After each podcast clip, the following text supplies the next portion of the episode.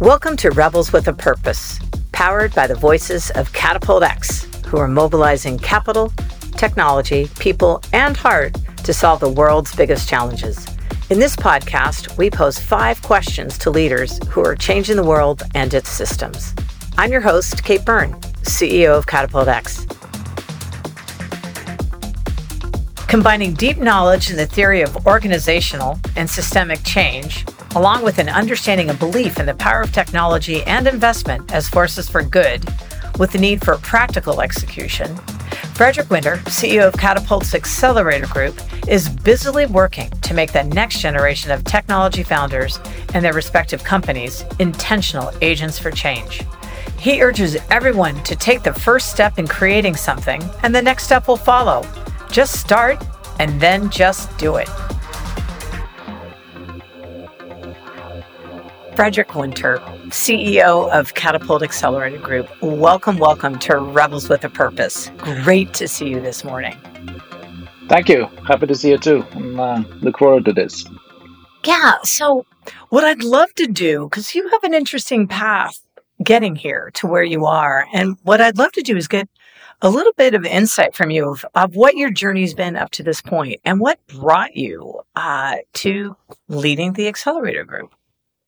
Yeah, uh, it's been now almost 30 years since I finished my first educational uh, level, and uh, I guess it's a quite unusual path also, given that we do investments and run accelerator. Uh, actually, I started it out with, and I've always been really theoretically focused. So I started started out with really theory heavy studies in uh, philosophy and, and uh, psychology and and actually, my first attempt was to kind of understand the basics on what we can know and, and understand. So I did uh, a lot of studies in related to philosophy of science.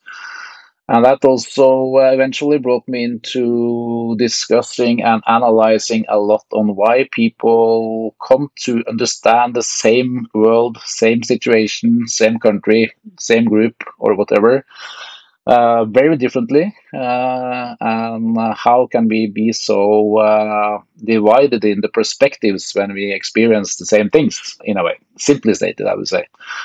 And then, of course, I had to add uh, new layers of theories uh, on that, and that also brought me into a more practical field, which was conflict management and organizational conflicts. And I, I did my master's in that working very practically uh, offshore in the Norwegian uh, North Sea, you know, a heavy organizational uh, conflict and also some, some other conflicts, which then again brought me into management consultancy and uh, organizational change, leadership development, business development.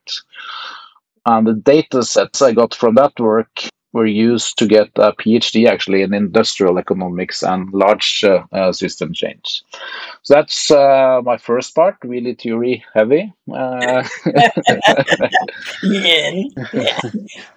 And, and then when uh, I had this PhD and, uh, and some research experience and practical experience in large system change and future organizational development, that actually got me uh, into the position of uh, uh, leading Oslo Business Region, which is a Norwegian regional development agency. The first steps into that is about 10 years ago now. So then we saw the first elements and the contour of a startup kind of ecosystem, a term which is, wasn't even invented at that time, I think, at least not in Norway.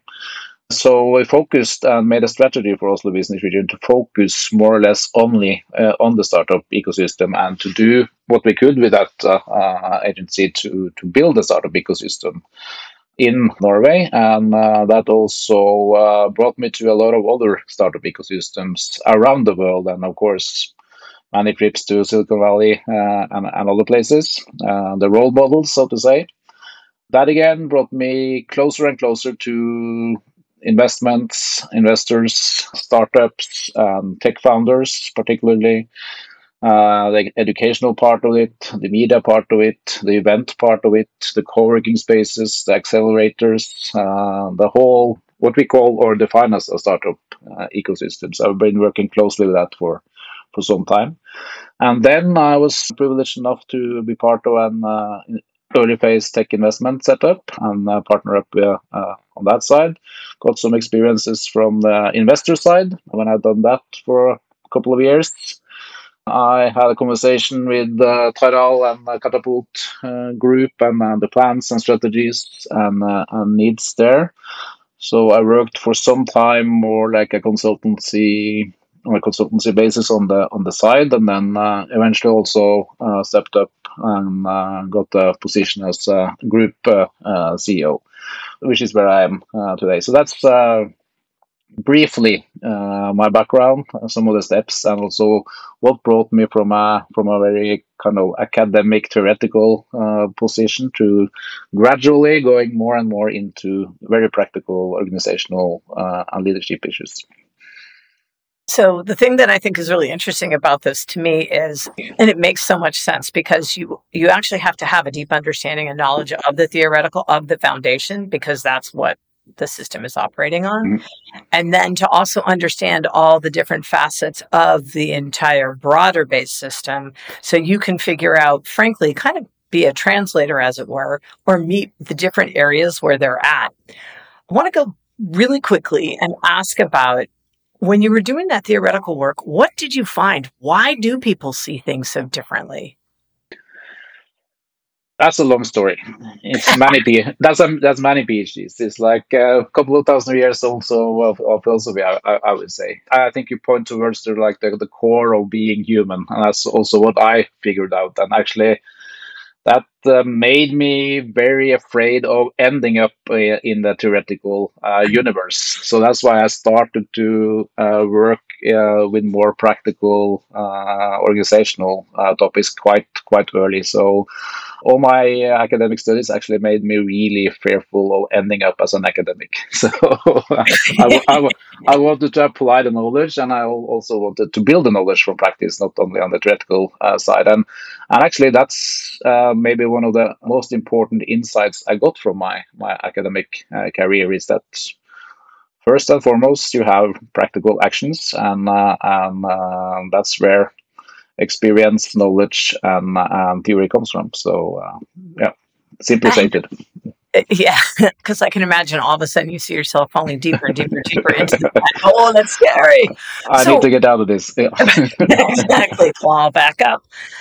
Moving forward, and and in these crazy times when we realize you know so many systems are broken right it's going to require a lot of collaboration it's going to it's going to require a lot of co-creation it's going to require a lot of merging of the minds merging of the systems etc so what are practical steps people can take when they're looking at uh, problematic situations and they realize, okay, I need to partner with somebody. I can't do this on my own.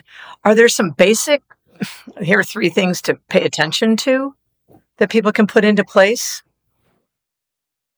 My advice would be found a startup, create a startup, of course, related to a problem that you're engaged in, and start working uh, on that side. One of the really beautiful things of a uh, well functioning startup ecosystem is that very few succeed which also means that you can run a lot of experiments that you wouldn't be, wouldn't be able to run within a corporation or within an institution or within even an academic uh, kind of research uh, oriented field. So let's say maybe three out of 100 really really succeed, meaning that you have 100 experiments. People that are really betting their life, often their house, at least part of their career and a huge part of their time yeah. on solving some uh, uh, pressing issues or, or things that they think are important. And uh, you would never be able to make that decision. We are, let's say, corporate uh, X. Uh, we want to do innovations in this space. And uh, there's no, I think, no leadership CEO uh, level group or board in this world that would say, yes, let's go for these 100 initiatives, even though we know only three of them will succeed. So that's the beauty of uh, well-functioning uh, startup ecosystems. So you get this totality that make that uh, uh, development possible. And another thing is when you have a lot of people uh, betting on the future through uh, their startup initiatives, like we now see in, in Catapult when we screen and scout and analyze a couple of thousand startups a year. What you also then see is a really kind of clear picture into what is coming, what is the future bringing, uh, where are people betting their uh, resources, their career, and their interest, interests uh, uh, on what kind of directions.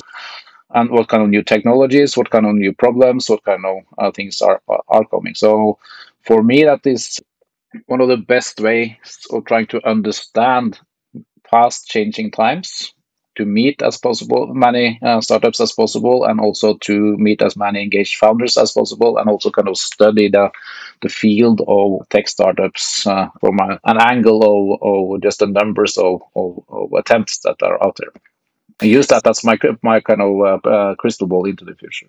Nice. Uh, share that crystal ball. To that end are there certain technologies and certain um, new discoveries that you're really excited about or that, that you're curious about or that scare you?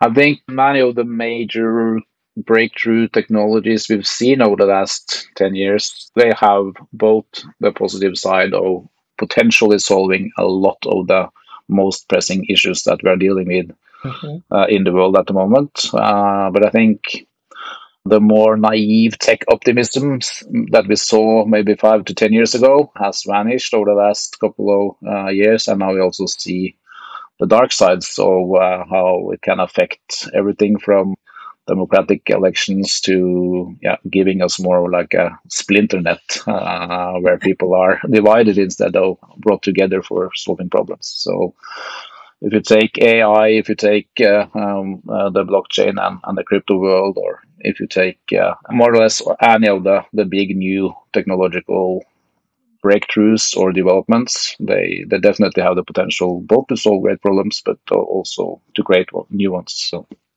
that's where we're at. Yeah. So one of the things that keeps coming up, I think, not not within the catapult system, and I think the catapult system is fabulous because you've got the accelerator group to your point, which is like a sandbox, and you can do, have all these discoveries. You've got the foundation, right, which educates and makes sure there's an intentionality with regards to in, impact investing and how the the founders can actually deploy their their exit funds, but also their existing funds as they grow into larger businesses how do we get people more comfortable with technology in general? There's still so much of the world who who questions and and because of recent developments understandably right? But you know technology friend or foe we all see it as a great opportunity for real worldwide solutions to huge problems. Not everybody does. How can we help people get more comfortable if we should start out with a, a kind of catapult perspective on this, uh, I think a lot boils down to create examples, role models, and uh, prove that it's true actually. And from our field, which is highly uh, related to sustainability and sustainability goals and, and climate in general, I think we all understand that the huge problems uh, related to that is also really really big industrial uh, kind of uh, developments that are, are needed to, to, to solve them. And it's an unlimited number of companies that we need to create to solve these huge problems. And uh, as soon as we see even more uh, good examples uh, of technology solving uh, many of the pressing problems that we are facing today I think that might change a little bit. But yeah I think also if you go back a couple of thousand years, we have seen the same thing, same attitude, approach towards technology almost since the beginning, and almost since yeah, the first drawings of robots or anything that got automated. It's so funny you say that. I often say that I think this next era is going to be the vindication of um, sociology and anthropology majors who are so often sort of cast aside saying that's a wasted major. And they're the ones who are really going to be, you know, lifting up and paying attention to trends and saying, uh uh-uh, uh we did this already a few thousand years and then a few hundred years and really recognizing the cycles. So to that end, what have been some of the biggest surprises that you've seen in, you know, I guess in, in the, in, I'm trying to figure out which which industry I, I want you to focus on, but I'm just maybe even just to focus on the sustainability piece that you know that Catapult really takes a look at. Yeah. I think we've lived with now since the beginning of industrial time or the uh, maybe first industrial revolution. We've got used to that we need huge corporations to solve the problems that we are facing or, or create new uh, innovations. My biggest discovery, and also which I think we just see in the start of, is that uh, innovation is in a way starting to move out of the framework of corporations and, and into uh, a more network based loose ecosystem kind of framework and that's what the startup ecosystem is like proving these days and the reason for that is it's never been more expensive to turn around an existing uh, huge company, and it's never been cheaper uh, to start up uh, a new one. And uh, it's never been cheaper to start up a new one based on advanced technology. The technology is more accessible and the talents uh, are more accessible the capital is uh, uh, more accessible. And you also get all these tools that uh, makes it possible to grow a company with fewer people. So i think uh, innovation is moving from these really huge corporations with a lot of resources into uh, the ecosystems for many reasons. And i think the ones i mentioned are, are, are some of them. And that's the biggest shift, I would say. I think we just see the start of that, and this will continue with an uh, exponential rate going forward. What are some of the examples right now that you've just recently experienced of of these new startups that can inspire other people to really take on some of these solutions and show that it does work? Might sound like a cliche, but uh, we've, we've, seen uh, uh the big ones, and also actually interestingly, the ones dealing with hardware I know it's uh, Elon Musk and his ventures almost turned into a religion, but it's also been definitely been inspiring for uh, thousands of people, maybe millions even, who would have known or even believed or thought that it was possible to create a, a space uh, SpaceX or a company dealing with uh, uh, rocket ships and making it into one of the most valuable companies, uh, doing that from a private uh, and not a public funded side. So uh, if you look at the Fortune 500 list, more or less the whole top list of companies are really young companies.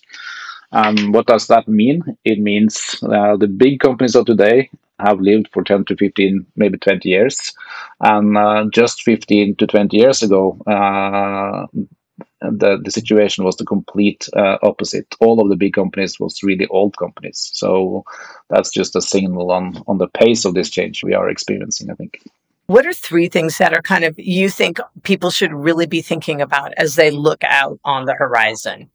It could be everything from future of work. It could be the injection of art and culture and the impact on innovation, the importance, frankly, of seed funding, mm-hmm. of impact and funding and making sure that, you know, we're really you know, VC funding right now, everybody's funding, you know, all the, the apps and the software because that's easy and it's relatively low risk. And what we need is those people to really dive in and focus on some of the more complex that, yes, are going to have, it's going to take a longer time to get the return, but they, they're really crucial pieces for the next block of the new system being built. Mm-hmm. I think that points towards two things if you look at the history of VC, uh, which is basically an American history, but now affecting uh, more or less uh, innovations all over the world. The first mechanisms there, I think it was the institution called American Research Development something, was a fully public initiative to actually make capital available for technological innovations after the Second World War. And for many decades, it was actually driven by the public to get uh, the funding. And then eventually it was proven as a model to make sure that you could do these long cycles of heavy technology uh, lifts and do really radical technological uh, innovations.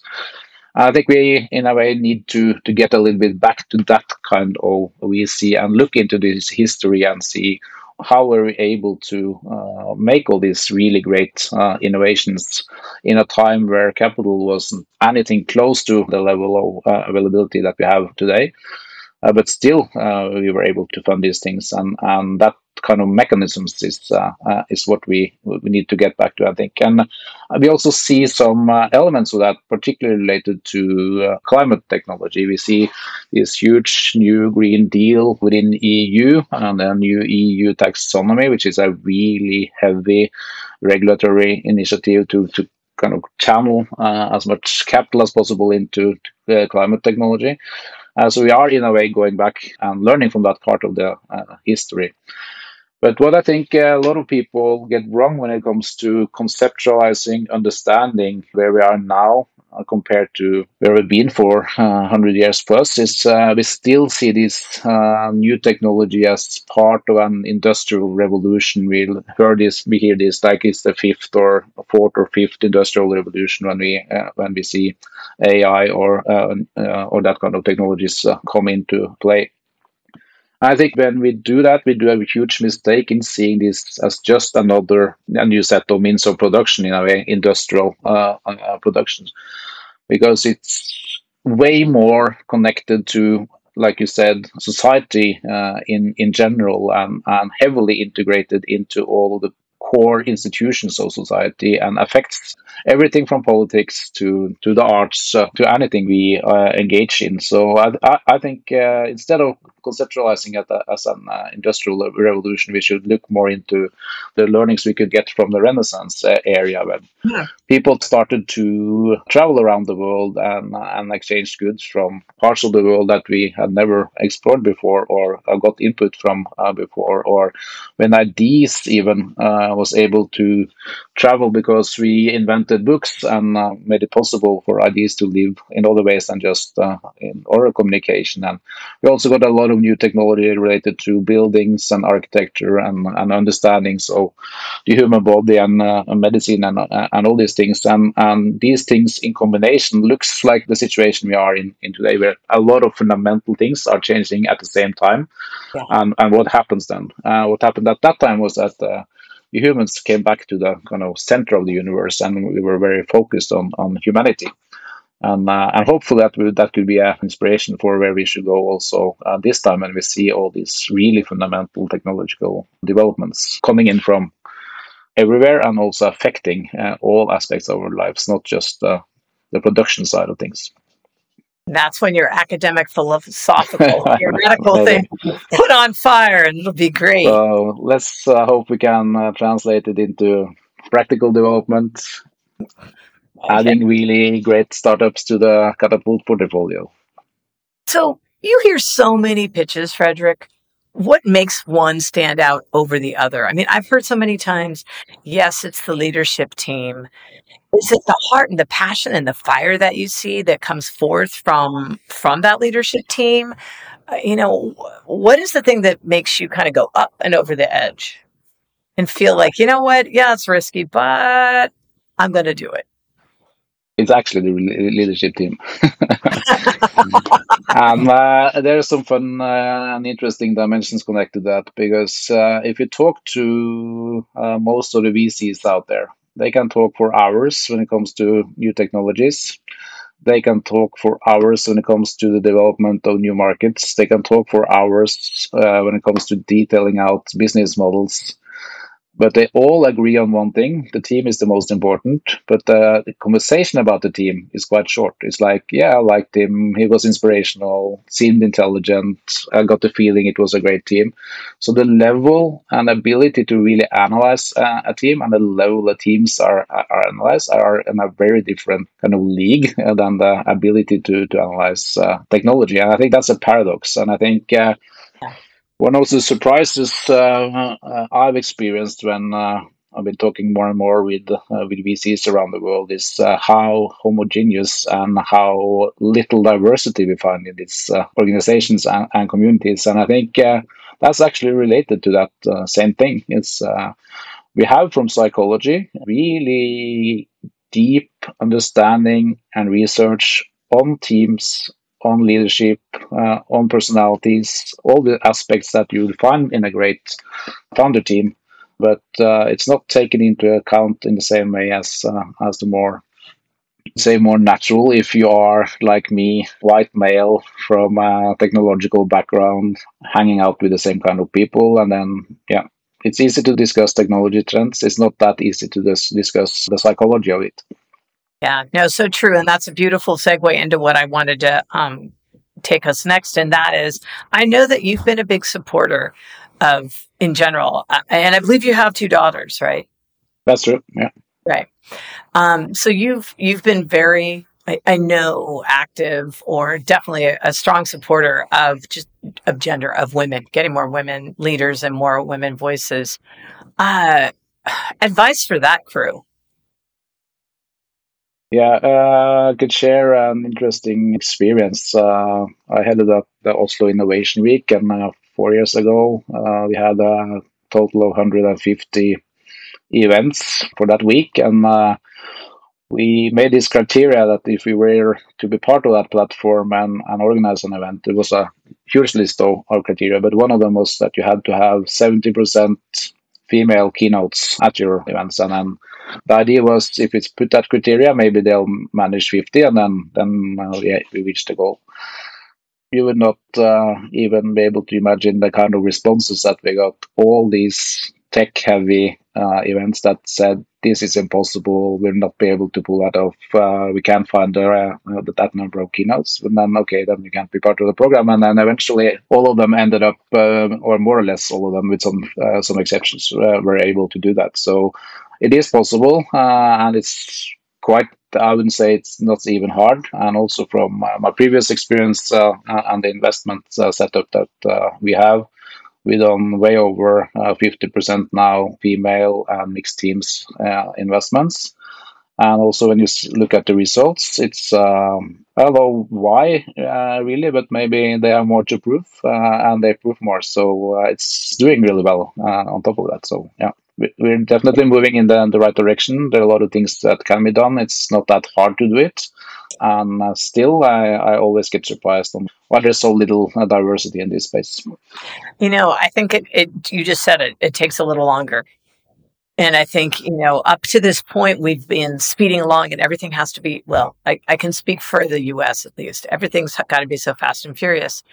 And I believe that if we, uh, to me, there's a lot of money and there are a lot of female founders and also people of color, those who don't usually get uh, that kind of access to funding. And it's, it's not for lack of their presence. And maybe it's based on what you just talked about. There are some unknown biases that we have or questions that we have that we just need to kind of do some, maybe some more homework on it and kind of help it overcome. Yes, but particularly when we, we want really creative new solutions to heavy problems, there's absolutely no reason to bring in homogeneous groups uh, people because we we very well know that it's not the solution, uh, and it will take us even longer to, to, to solve these problems. And you don't have to look that much into the research to just get that's very well documented. It's like if you produce yeah. something that uh, are meant for the whole world, and the production team is uh, representing ten percent of that world, you will most likely not be able to create the best product. And also attract talent or even keep talent. Yeah, that too. Yeah right your relevance factor I, especially now that we've got these five different generations working under one roof that whole shift that cultural shift the power dynamic all of it it's going to be fascinating to see how it plays out. It's also quite simple. It's everybody think it's more interesting to be in a place and to engage in a conference um, take part in an organization or whatever initiative if it's more uh, diversity in that group. Yeah, I agree. I think if we take a look and we handle the notion of diversity from that broader definition of really the, the meta diversity of thought, the rest falls into play, or it certainly could. All right. Well, so in closing, what would be your call to action, or as we say, the rebel yell, that you would urge people to jump in and take part because I know key to uh, catapult in general, part of our philosophy is we believe inside every person is a change maker and every business is is a force for good. So, what would you encourage people to activate? Either one of those. Yeah, I just read this overview on uh, it was an analysis of 300 of the 700 unicorns in the world, and uh, there's one common trait that goes for all of them, and that is uh, the successful founders. They've been not necessarily successful, but we have this entrepreneurial mindset and, and founder mindset for some time. And uh, what predicts success the most is uh, the history of previous attempts, and it doesn't necessarily even have to be to start uh, companies. It could also be be part of political uh, campaigns or communities, and uh, but uh, trying to solve problems, get people with you, uh, and uh, build change as soon as you start with that, uh, or the sooner you start with that, the bigger the chance uh, uh, for succeeding at a later stage. So my recommendation would be for anybody, just get started and engage either in a startup or in some kind of other entrepreneurial activities. And as part of the brain, you need to train, and it will most likely also give you a more a richer life and a more uh, fulfilling life and later stage in life you will be more happy with what you contributed to. And also it's an interesting insight that uh, if you ask more or less anybody at a later late stage in their life uh, what they regret the most is all the initiatives they didn't engage in. So um, we should learn from that. Exactly that whole notion of never trying. Yeah get started. yeah, exactly. Take that first step, and then the next, and then the next, and just go. Oh my gosh. Well, Fredrik, thank you so much for your time. I really, um, really appreciate it. And I'm so excited to see what you and the entire Katapult Accelerator group um, continues to do, both from a horizontal and also a vertical standpoint, but just from a system and really instilling uh, intentionality into this next generation of not only tech founders, but tech unicorns, as we've now seen. Yeah, I think we are really privileged in uh, having that uh, ability as uh, or possibility as well, and engaging in that on a on a daily basis. So I also look forward to that. Yeah. All right. Well, thank you so much for joining us. Yeah, thank you too. Thank you for inviting me. This is Kate Byrne with Katapult X. Thanks for downloading our podcast, Rebels with a Purpose, available wherever you get your podcasts. Look out for our next conversation with Ela Madej, co founder of 50 Years VC. We'll learn about the impact of patient capital in uncovering truly innovative solutions. If you like what you hear in this series, join us in person at our upcoming Future Fest event. Yep, we're back in Oslo, Norway, May 18th through the 21st, 2022.